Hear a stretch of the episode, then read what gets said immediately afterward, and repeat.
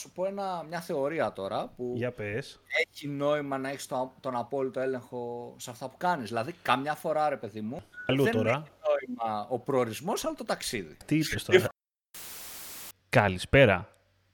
Digital Jam, επεισόδιο 53. Σεζόν 2. Είμαι ο Δημήτρης Ζαχαράκης, μαζί μου είναι ο Δημήτρης Καλετζής. Καλησπέρα. Γεια σου Δημήτρη, τι κάνεις; Πολύ καλά. Έχω έρθει ανανεωμένος από τις διακοπές. Ξεκουράστηκες; Όχι πολύ φέτος, Α. αλλά δεν πειράζει. Περίεργο το καλοκαίρι, το φετινό, γενικότερα. Περίεργη ζωή θα πω. Λοιπόν, έχουμε έρθει ανανεωμένοι για δεύτερη σεζόν. Να πούμε, κλείσαμε ακριβώς ένα χρόνο τέτοια περίοδο, ενώ αρχές Σεπτέμβρη δηλαδή, που τουλάχιστον Ένα γράφουμε αυτό το χρόνο. επεισόδιο. Πώς είπες, Ένα χρόνο λέω Digital Jam. Πώς περνάει έτσι ο καιρός, Δημήτρη; Ένα χρόνο, τι ωραία και πάλι καλά τα επεισόδια βγήκαν ακριβώς για κάθε εβδομάδα. Βγήκαν 52 τα προηγούμενα. Οπότε πάμε για τα άλλα 52. Και λοιπόν, να ξεκινήσουμε. αυτή τη σεζόν. Παραπάνω αυτή τη σεζόν. Δημήτρη. Θα κάνουμε και κάτι έξτρα. Θα δούμε. Γεν- Γενικότερα, σα είχαμε πει ότι κάναμε και αυτή την παύση το προηγούμενο διάστημα, λίγο για να ετοιμάσουμε πράγματα, να σκεφτούμε πράγματα, να κάνουμε συλλογισμό, να κάνουμε διακοπές. Η αλήθεια είναι. Και Εσύ για διακοπές. Εγώ, εγώ, ο Δημήτρης δεν έκανε διακοπές. Εντάξει. Πάμε λίγο να ξεκινήσουμε σήμερα. Να, πάμε, να ξεκινήσουμε πάλι με ένα θέμα Google Ads. Ένα θέμα το οποίο μας το πρότεινε βασικά στο LinkedIn ο Δημοκράτης. Ο Δημοκράτης είπε να είναι καλό να συζητήσουμε ένα θέμα να κάνουμε ένα podcast για τα standard shopping ε, campaigns και τα smart shopping campaigns. Το ένα ή το άλλο. Και γιατί. Ποιες οι διαφορές έχουν, γιατί προτιμούμε το ένα και γιατί το άλλο. Να κάνουμε μια σύγκριση. Τώρα, ε, πέρσι βέβαια, όταν είχαμε ξεκινήσει ένα επεισόδιο για τα shopping ads, το πρώτο που είχαμε κάνει, βασικά, το οποίο είχαμε αναλύσει δηλαδή γενικότερα όλα τα shopping ads που όλες είχαν βγει, είχαμε συζητήσει λίγο με αυτό, ήταν νωρίς βέβαια, η αλήθεια είναι. Είχαμε λίγο χρόνο τότε ε, στη διαθέσή μας να τα δούμε. Τώρα έχει περάσει λίγο πιο πολύς καιρός, έχει λίγο πιο, ε, πώς να το πω, έχει παλιώσει το κρασί, οπότε και η γνώση και μπορούμε λίγο να πούμε λίγο περισσότερα πράγματα, πιστεύω, Δημήτρη. Σίγουρα και θα σου πω τι γίνεται, Δημήτρη. Για πες, Δημήτρη. Σιγά σιγά, ρε παιδί μου, τα shopping ads καθιερώθηκαν. Δηλαδή, όταν μιλήσαμε την πρώτη φορά, ήταν beta για την Ελλάδα τουλάχιστον, έτσι, για την αγορά που εμείς δουλεύουμε. Οπότε δεν γνωρίζαμε και πολλά πράγματα, δεν είχαμε δοκιμάσει και πολλά πράγματα, δηλαδή μιλούσαμε περισσότερο σε θεωρητικό επίπεδο και σε επίπεδο πραγμάτων που είχαμε διαβάσει εμείς οι ίδιοι. Δεν είχαμε επενδύσει budget, δεν είχαμε κάνει A-B testing, δεν είχαμε κάνει χίλια δύο πράγματα που έχουμε κάνει τώρα. Λοιπόν, πάμε λίγο να δούμε. Έχουμε από τη μία ε, τα standard campaign για shopping ads και έχουμε και τα smart. OK, τα smart campaigns ενσωματώνουν πιο πολύ αυτοματισμό, κάνουν λιγότερα πράγματα γενικότερα. Αυτή είναι η πρώτη εικόνα. Στα standard έχουμε λίγο περισσότερες επιλογές και μπορούμε να έχουμε περισσότερο έλεγχο του λογαριασμού, του καταλόγου, των προϊόντων, στην πράξη τώρα, όταν είχαμε πει τότε πέρσι, στο επεισόδιο 5, το, που τώρα το βρήκα, το επεισόδιο 5 ήταν αυτό που είχαμε μιλήσει τότε, και είχαμε συζητήσει για τα shopping ads, είχαμε πει σε όσους ξεκινάτε ότι, παιδιά, οκ, για αρχή, ε, για να μην μπείτε σε μεγάλη διαδικασία, άμα να ξεκινήσετε κάτι, κάντε μια smart. Ε, γιατί απαιτεί λιγότερα πράγματα να κάνετε, τέλος πάντων, με λίγα λόγια. Κοίτα. Είναι λιγάκι έτοιμο.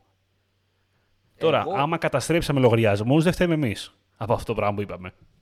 Δεν νομίζω, όμως. Ε; Θα σου πω τι πιστεύω εγώ στο κομμάτι των το shopping ads γενικότερα και να πάμε λίγο να αρχίσουμε και να πιάσουμε λίγο την γενική εικόνα, τη μεγάλη εικόνα. Για πάμε λίγο πιο πάνω.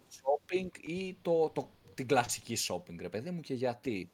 Ε, εδώ τώρα εξαρτάται από πολλούς παράγοντες, δηλαδή δεν μπορούμε να πούμε κάνε αυτό και θα δουλέψει 100%. Δεν δουλεύει έτσι το performance. Οπότε θα σας πω πάνω στη δικιά μου εμπειρία και πάνω σε αυτά που έχουμε τρέξει εγώ και ο Δημήτρης, το τι πιστεύουμε. Γενικότερα όπως έχουμε πει και είναι το, το προσωπικό μου μότο, όσο πάει το AI γίνεται και καλύτερο. Τα, το machine learning βελτιώνεται και σε βαθμό ε, ακραίο. Ε, σιγά σιγά φτάνουμε ρε παιδί μου σε επίπεδο οι αυτοματοποιήσεις να δουλεύουν πολύ πολύ καλύτερα και να γλιτώνουμε και χρόνο εμείς και να πάμε εμείς σαν digital marketing managers σε ένα περισσότερο decision making και επίπεδο στρατηγικής παρά στη λεπτοδουλειά αν ανεβάσω εδώ 10 λεπτά το κλικ ε, λεπτά εδώ. Πάμε περισσότερο σε τέτοια λογική. Οπότε βελτιστοποιείται αυτό το κομμάτι πάρα πολύ. Οπότε αρχίζοντας με αυτή τη λογική και αυτό σαν γεγονός, γιατί είναι ένα γεγονός ότι το machine learning έχει πάει σε άλλο επίπεδο και κάθε μέρα γίνεται και καλύτερο και θεωρώ ότι στα επόμενα χρόνια θα γίνει ακόμα καλύτερο με, σε βαθμό που εμείς δεν μπορούμε καν να φανταστούμε, θεωρώ. Οπότε πιστεύω ότι smart shopping, εάν θέλουμε κάτι όπως είπε και ο Δημήτρης πριν, πιο γρήγορο, να το φτιάξουμε πιο απλά, χωρίς να έχουμε, εάν δεν έχουμε και το χρόνο, ε, να είμαστε συνέχεια από πάνω, να κοιτάμε πράγματα και επίσης εάν δεν έχουμε ε, και τη γνώση ενδεχομένως να το κάνουμε αυτό για κάτι πιο sophisticated ή αν δεν έχουμε στο μυαλό μας κάτι πιο sophisticated, θεωρώ ότι smart shopping ε, είναι μια καλή επιλογή. Αλλά, όπως είπα και πριν, όταν μιλάμε για performance, τίποτα δεν είναι σίγουρο. Δηλαδή, εάν μιλάμε για έναν τελείως καινούριο λογαριασμό, για ένα παρθένο έδαφος ας πούμε και έναν λογαριασμό που δεν είχε conversion tracking, δεν είχε μεγάλα δεδομένα από συναλλαγές, δεν είχε μεγάλη ιστορικότητα κτλ. κτλ. Μία smart shopping πολύ πιθανό στην αρχή σίγουρα να μην δουλέψει. Ναι. Δηλαδή προσωπικά όσες φορές το έχω δοκιμάσει σε καινούριους λογαριασμούς ε, ήταν κάτι που δεν πήγε καλά. Δηλαδή η απλή shopping έκανε outperform. Αρχικά να πούμε ότι στο κομμάτι του Bit Strategy τα Smart Shopping Ads υποστηρίζουν μόνο Maximize Conversion Value και ή Target ROAS. Να βάλουμε ένα στόχο δηλαδή με βάση το ROAS που θέλουμε να, να μας φέρει.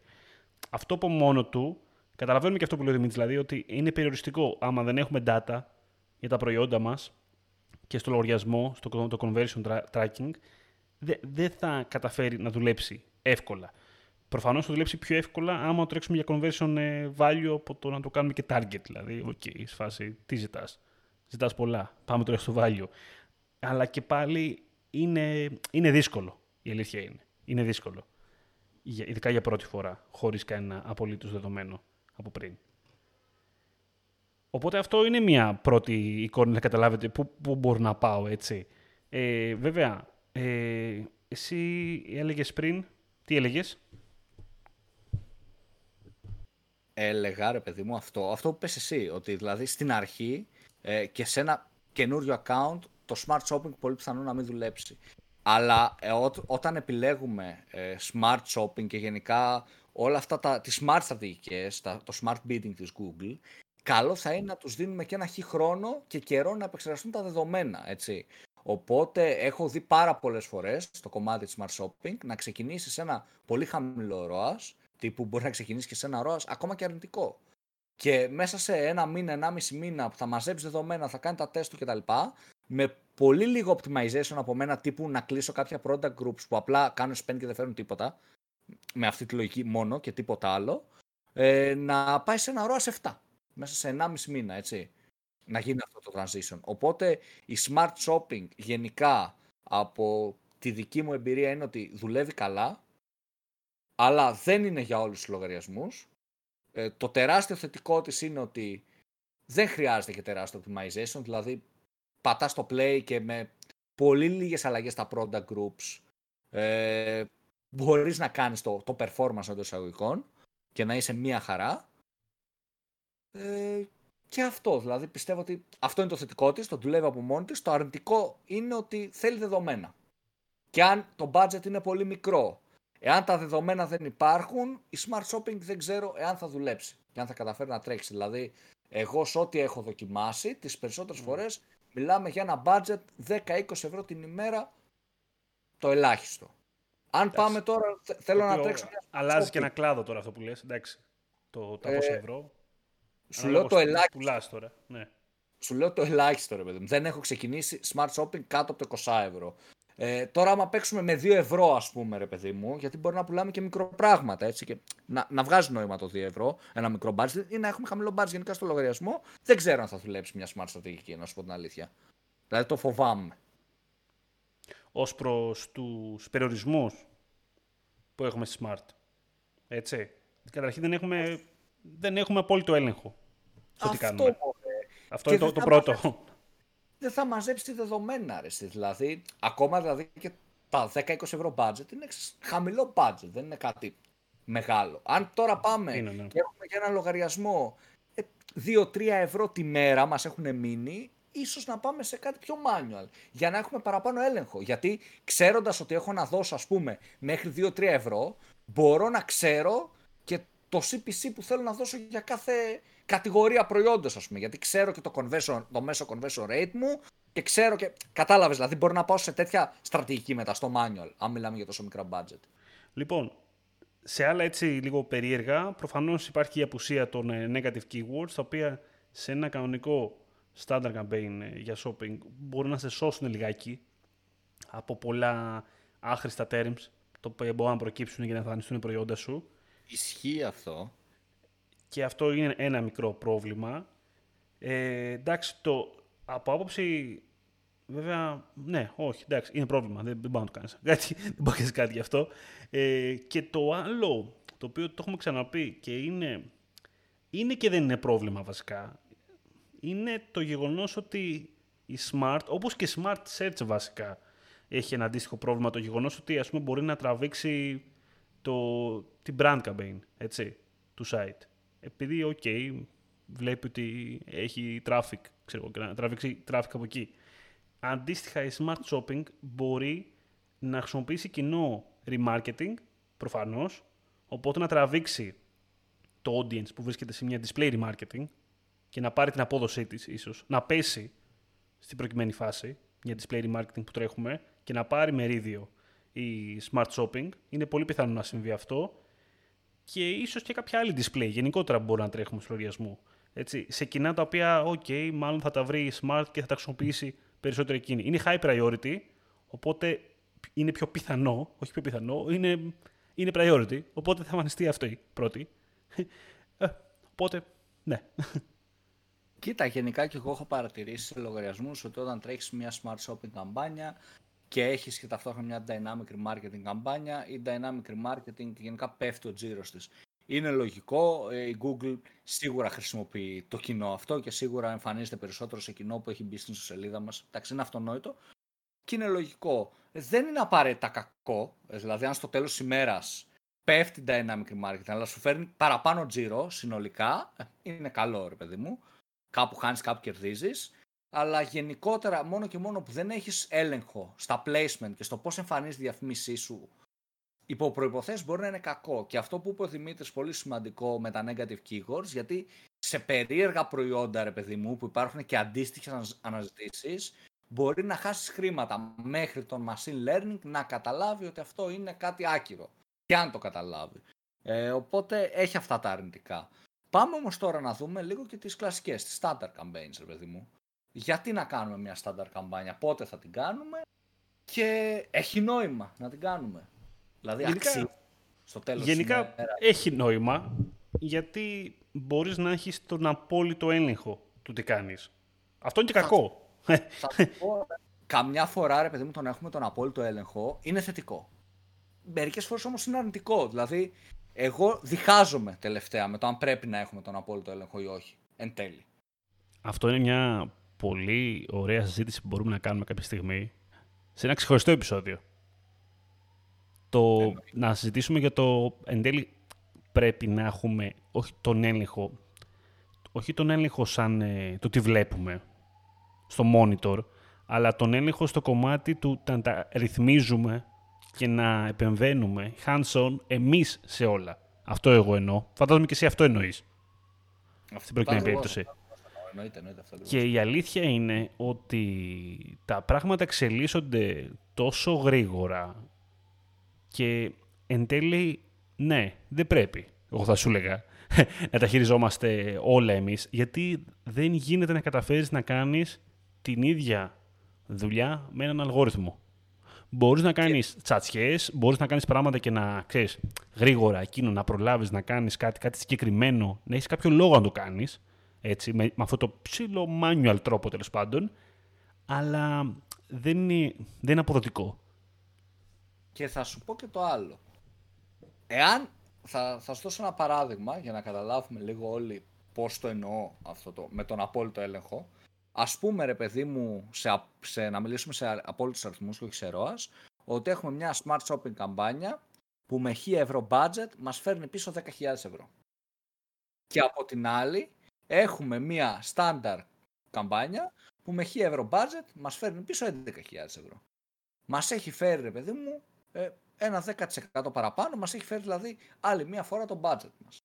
Εάν όμως για τη smart shopping καμπάνια χρειάζεται μισή ώρα από τη ζωή μας το μήνα και για την άλλη καμπάνια χρειάζονται 40 ώρες το μήνα, θεωρώ ρε παιδί μου ότι είναι αποδοτικότερο να έχεις μια smart shopping καμπάνια. Ε, και από πλευράς εργοδότη, να πληρώνει άτομο 40 ώρες. Ακριβώς. Και, και από πλευράς ότι αυτή την ώρα, αυτές τις 40 ώρες, μπορείς να τις ε, χρησιμοποιήσεις για ένα πιο στρατηγικό marketing, για κάτι άλλο, που στην τελική θα ενισχύσει και τη smart shopping, το τζίρο από smart shopping, αλλά και το γενικότερο τζίρο του e-shop σου, του business σου, πολύ περισσότερο. Οπότε έχει να κάνει, ρε παιδί μου, καθαρά με τα resources. Ναι, ε, μια standard campaign και να ακούσετε και το επεισόδιο νούμερο 5, έπεσε Δημήτρη. Για τα shopping, ναι. Ναι, ναι. Το, το νούμερο 5 επεισόδιο που έχω, λέμε κάποιες στρατηγικές, κάποια πιο sophisticated πράγματα που μπορούμε να κάνουμε με standard campaigns, ενώ δεν μπορούμε με shopping, και έχει πάρα πολύ νόημα να το κάνουμε, αλλά αυτό προϋποθέτει ότι έχουμε τα resources στο 100%. Σωστό. Δηλαδή, Ή έχουμε λόγο να τα κάνουμε. Υπάρχει και αυτός παράγοντας. Υπάρχει ένας ε... στρατηγικός λόγος να το κάνεις. Αυτό ακριβώς. Εντάξει, και η στάνταρ μπορεί να μην είναι εντελώς manual. το, δεν είναι και τόσο. Εντάξει, και είναι manual σχετικά με τη Smart, αλλά δεν είναι και τόσο ρε παιδί μου manual. Μην το λέμε τώρα. Δεν είναι και manual CPC δηλαδή. Ρε παιδί μου, OK, okay, έχει όμως ε, πράγματα. Δηλαδή μπορείς να πας και να βάλεις manual CPC. Μπορείς να βάλεις. Μπορείς, εντάξει, okay. ακραίο, αλλά ναι, μπορείς. Δηλαδή, να χρεώνω μέχρι τόσο. Και έχει νόημα, όπως είχαμε πει δηλαδή στο πέμπτο επεισόδιο, που το λέμε και καλύτερα, αλλά θα σας το πω έτσι λίγο σε ένα λεπτάκι να σε εξηγήσω. Π.χ. αυτό που είχαμε πει με τα παπούτσια. Να, να έχουμε χαμηλότερο bid στις γενικές αναζητήσεις παπουτσιών, μια standard campaign, η οποία θα έχει, ξέρω εγώ, low priority, whatever, για να έχει το χαμηλότερο bid. Μία άλλη με higher priority σε παπούτσια Adidas, που εκεί θα μπιντάρουμε περισσότερο γιατί είναι πιο συγκεκριμένο. Ο άλλος δεν ψάχνει και τα παπούτσια, ψάχνει παπούτσια Adidas. Και μία άλλη, ακόμα πιο specific ε, ε, standard shopping campaign, η οποία θα είναι παπούτσια Adidas ε, Stan Smith, ξέρω εγώ. Που εκεί θα μπιντάρουμε ακόμα περισσότερο. Γιατί δείχνει μεγαλύτερο intent. Οπότε ναι, ας πούμε σε αυτή τη λογική αξίζει να κάνουμε στάνταρ. Και επειδή το έχω δοκιμάσει, για κάποια περίοδο μου, δούλευε, μου δούλευε άρτια. Μετά σταμάτησα να δουλεύω όμως και γύρισα σε smart. Αλλά για κάποια περίοδο είχε πάρα πολύ καλή απόδοση, ρε παιδί μου, αυτό το κομμάτι. Αυτό το μικρό funnel που σας είπα τώρα είχε πολύ απόδοση. Αλλά από ένα σημείο και μετά ε, έπαιρνε πολλά resources για να το διατηρήσεις αυτό το κομμάτι που είπαμε ότι ίσως δεν αξίζει. Αυτή είναι δηλαδή η λογική. Σωστό. Σωστό. Οπότε τι λέμε, ρε Δημήτρη, στο τέλος της ημέρας; Εμείς ε, λέμε smart ή standard. Δηλαδή, OK, okay, βέβαια, τι να πεις τώρα; Είναι το, έτσι όπως το είπαμε εννοώ τώρα. Απορώ άμα θα βοηθήσουμε κάποιον ε, στο τέλος της ημέρας ή απλά θα πει, OK, πάμε smart. Κοίταξε, πιστεύω ότι αν κάποιος ακούσει το πέμπτο επεισόδιό μας με τις καμπάνιες τη shopping. Θα πάει να κάνει smart. Και αυτό, ακούσει και αυτό, είτε θα πάρει motivation για να κάνει τύπο αυτό με τα Adidas που σου είπα το πιο sophisticated και θα πει πάμε να το κάνουμε να γίνει χαμός ή θα πει ε, να κουραστώ να κάνω μια smart. Αυτό που θεωρώ ρε παιδί μου του επεισοδίου το, το homework ας πούμε αυτό που πρέπει να πάρεις μαζί στο σπίτι είναι το ότι όταν μιλάμε για performance marketing τίποτα δεν είναι δεδομένο. Δεν υπάρχει δεδομένο. Είναι trial and error όλα. Οπότε... νομίζω ότι θα ήταν το πιο. Ρε παιδί μου, σε έναν άνθρωπο ο οποίος δεν έχει τρέξει καθόλου, πρέπει να κάτσει να στήσει μια, μια στάνταρ. Να δει λιγάκι τι συμβαίνει. Να δει τι δυνατότητες έχει, να δει όλες τις επιλογές που του δίνονται, αν μπορεί να τις αξιοποιήσει, γιατί μπορεί και να μην τις χρειάζεται στο τέλος της ημέρας. Και να δει γενικότερα επιλογές, να δει αν αυτό το πράγμα μπορεί να το χρησιμοποιήσει για τα προϊόντα που πουλάει στο e-shop. Έτσι. Να δώσετε μεγαλύτερη σημασία για μένα στο κομμάτι του Merchant Center Το οποίο δεν το λέμε, αλλά η αλήθεια είναι ότι είναι πάρα πολύ σημαντικό στο τέλος ημέρας. Ένας καλός κατάλογος, να είναι καλά δομημένος δηλαδή, να έχει τα πεδία που χρειάζεσαι, ώστε να μπορείς μετά να τα αξιοποιήσεις, να κάνεις product groups, να κάνεις brands, να τα χωρίσει με τον δικό σου τρόπο, όπως θέλεις εσύ, όπως είναι αποδοτικά. Να τις brands οι οποίες έχουν το καλύτερο revenue. Μπορώ να έχω πολύ καλό ROAS. Ας πούμε εκεί πέρα. Έχω πολύ καλό ROAS. Να έχω, έχω πολύ καλό βασικά margin τέλος πάντων να πω. Οπότε αυτά πάντα λάβεις λίγα υπόψη σου όταν θέλει μια shopping. Για να καταλάβεις τέλος πού χρειάζεται να πας. Αλλά σίγουρα, ναι, OK, okay, πρέπει να πας κάποια στιγμή λίγο προς τη smart. Νομίζω κι εγώ. Ναι, τις Όχι ότι είναι αυτός σκοπός. Μην το λέμε και έτσι δηλαδή. Αλλά ναι, Πρέπει κιόλας. Συμφωνώ. Δηλαδή, τις, τις περισσότερες φορές ε, κάπως έτσι. κάπως έτσι θα καταλήξεις. Ε, προσοχή λίγο στο κομμάτι με το Maximize Conversion Value. Αυτό είναι πολύ πιθανό. Προφανώς η Google θα προσπαθεί να σου φέρει το μεγαλύτερο Conversion Value. Έτσι. Αυτό τι σημαίνει; Ότι θα προτιμήσει να δείξει προϊόντα τα οποία φέρνουν το μεγαλύτερο καλάθι. Αυτό θέλει μια λεπτή ισορροπία, να τσεκάρεις ότι αυτά τα προϊόντα που δείχνει η Google αρχικά, άμα πουλούνται, μιλάω για το στάνταρ τώρα περισσότερο, άμα δεν πουλούνται, μήπως να μην τα προβάλλω, τέλος πάντων, άμα δεν έχω CTR, άμα δεν, δεν εξυπηρετούν κάτι, μήπως να μην τα δείχνω καν, τέλος πάντων. Ε, άμα τα προϊόντα αυτά δεν έχω margin, τέλος πάντων. Δηλαδή, έχει νόημα να πουλάω ένα προϊόν το οποίο δεν κερδίζω τίποτα στο τέλος της ημέρας. Κερδίζω 50 λεπτά. Δεν έχει νόημα. Πρέπει να το βγάλω. Και άμα θέλω να αυξήσω το κομμάτι του, του ROAS μου, να βάλω στόχο σιγά σιγά. ώστε να μόνη της η Google να το αυτοματοποιημένο λιγάκι να φροντίσει να δείξει τα κατάλληλα προϊόντα τα οποία θα μου φέρουν ένα καταλληλότερο ROAS. Λίγο πιο φυσιολογικό, τέλος πάντων. Γιατί μπορεί να δείχνει συνέχεια ένα λάπτοπ. Γιατί σου λέει 700 ευρώ, OK. Okay. Δεν είναι κακό αυτό βέβαια, αλλά εντάξει. Γι' αυτό έρχεται ρε παιδί μου και η λογική του optimization που λέγαμε και στο επεισόδιο νούμερο 5 που βλέπεις ρε παιδί μου τα product groups και κάνεις ξέρεις τα adjustment. Έτσι. Ναι. Αυτά νομίζω. Αυτά νομίζω, ναι, είναι υπέρα αρκετά. Κρατάμε, είπαμε... το ότι... ναι. Κρατάμε το ότι είναι trial and error τα πάντα και προχωράμε με αυτή τη λογική. Τσεκάρουμε και βλέπουμε. Αλλά θεωρώ ρε παιδί μου ότι και σε κάποιες περιπτώσεις και σε περιπτώσεις που έχουμε χρόνο δηλαδή ε, και μας αρέσει κιόλας να πειραματιστούμε για να μάθουμε παραπάνω πράγματα έχει, έχει πολύ νόημα και στάνταρ καμπάνιες. Δηλαδή είναι και, και ωραίο να μπείτε σε αυτή τη διαδικασία πριν πάτε στη shopping να μπείτε στη διαδικασία μιας στάνταρ καμπάνιας για να κατανοήσετε καλύτερα και το πώς δουλεύει στην πράξη μια shopping καμπάνια. Να πάτε δηλαδή με αυτή τη λογική. Σωστό. Πιστεύω ότι έχει νόημα για την το καλύτερη κατανόηση. Το οποίο ισχύει, ισχύει, γενικά, όχι μόνο για το shopping, εγώ θα σου έλεγα αυτό. Αυτό θα σου έλεγα. Αυτό θα σου έλεγα. Και βλέπω, ρε παιδί μου, και, και στην εταιρεία που έρχονται άτομα πιο junior που τώρα ξεκινάνε, ας πούμε, το κομμάτι του marketing και δεν έχουν προλάβει τα πιο hardcore, θα πω, ε, ναι. χεράτα, ρε παιδί μου, του PPC, που δυσκολεύονται να κατανοήσουν πλήρως πώς δουλεύει ένα smart, μια smart ε, λογική, ένα smart bidding, γιατί ακριβώς για το λόγο ότι δεν έχουν καταλάβει ποτέ και δεν έχουν μπει στη διαδικασία του manual CPC του καθαρού, ρε παιδί μου. Οπότε δεν καταλαβαίνουν ακόμα και το auction πώς δουλεύει. Δυσκολεύονται ακόμα και σε αυτό γιατί έχουν μπει απευθείας στη λογική smart bidding. Α, πάμε maximize clicks, πάμε maximize conversion, πάμε target CPA. Δεν, mm. δεν κατανοούν τόσο καλά πώς δουλεύει ένα auction. Οπότε. Το, ε, το θεωρώ και, και εγώ, δηλαδή, για κάθε άτομο που έχει ξεκινήσει, δηλαδή, ότι πρέπει λίγο έστω να μπει, να δει, να καταλάβει τι συμβαίνει πίσω από το smart που να σου πω την αλήθεια, ε, στο τέλος της ημέρας πιστεύω ότι για αυτή τη σεζόν, προφητικό αυτό που θα πω, θα είναι και το μεγάλο στίχημα πιστεύω ότι από εδώ και πέρα. Ότι να καταλαβαίνεις τι κάνουν οι smart, τι κάνει το, ο αλγόριθμος, έτσι. Είναι το μεγάλο στίχημα πιστεύω από εδώ και πέρα. Αυτό. Έχεις να πεις κάτι άλλο; Όχι, όχι, μια χαρά τα έχουμε πει. μια χαρά τα έχουμε πει, Δημήτρη. Να ευχαριστήσουμε και τον ε, Δημοκράτη για το μήνυμα που είχε γράψει και ήθελε να κάνουμε ένα επεισόδιο. Μας έδωσε λιγάκι την ιδέα λίγο να συζητήσουμε λίγο πάνω σε αυτό. Φρέσκο φρέσκο το, το είπε, φρέσκο φρέσκο το συζητήσαμε. Ωραία. Εμείς να σας πούμε ότι γενικότερα θα μας ακούτε από εδώ και πέρα πλέον που μπήκαμε στη ροή και τη σεζόν την καινούρια. Θα μας ακούτε κάθε Κυριακή. Θα ανεβαίνει καινούριο επεισόδιο. Μας ακούτε στο digitaljam.gr. Μας ακούτε φυσικά στο Spotify. Μας κάνετε και, και follow εκεί πέρα, αν θέλετε. Όπως και Apple Podcast, το οποίο μπορείτε να μας κάνετε και μια αξιολόγηση, αν θέλετε. Να μας δώσετε κανένα αστεράκι για να χαρούμε κι εμείς.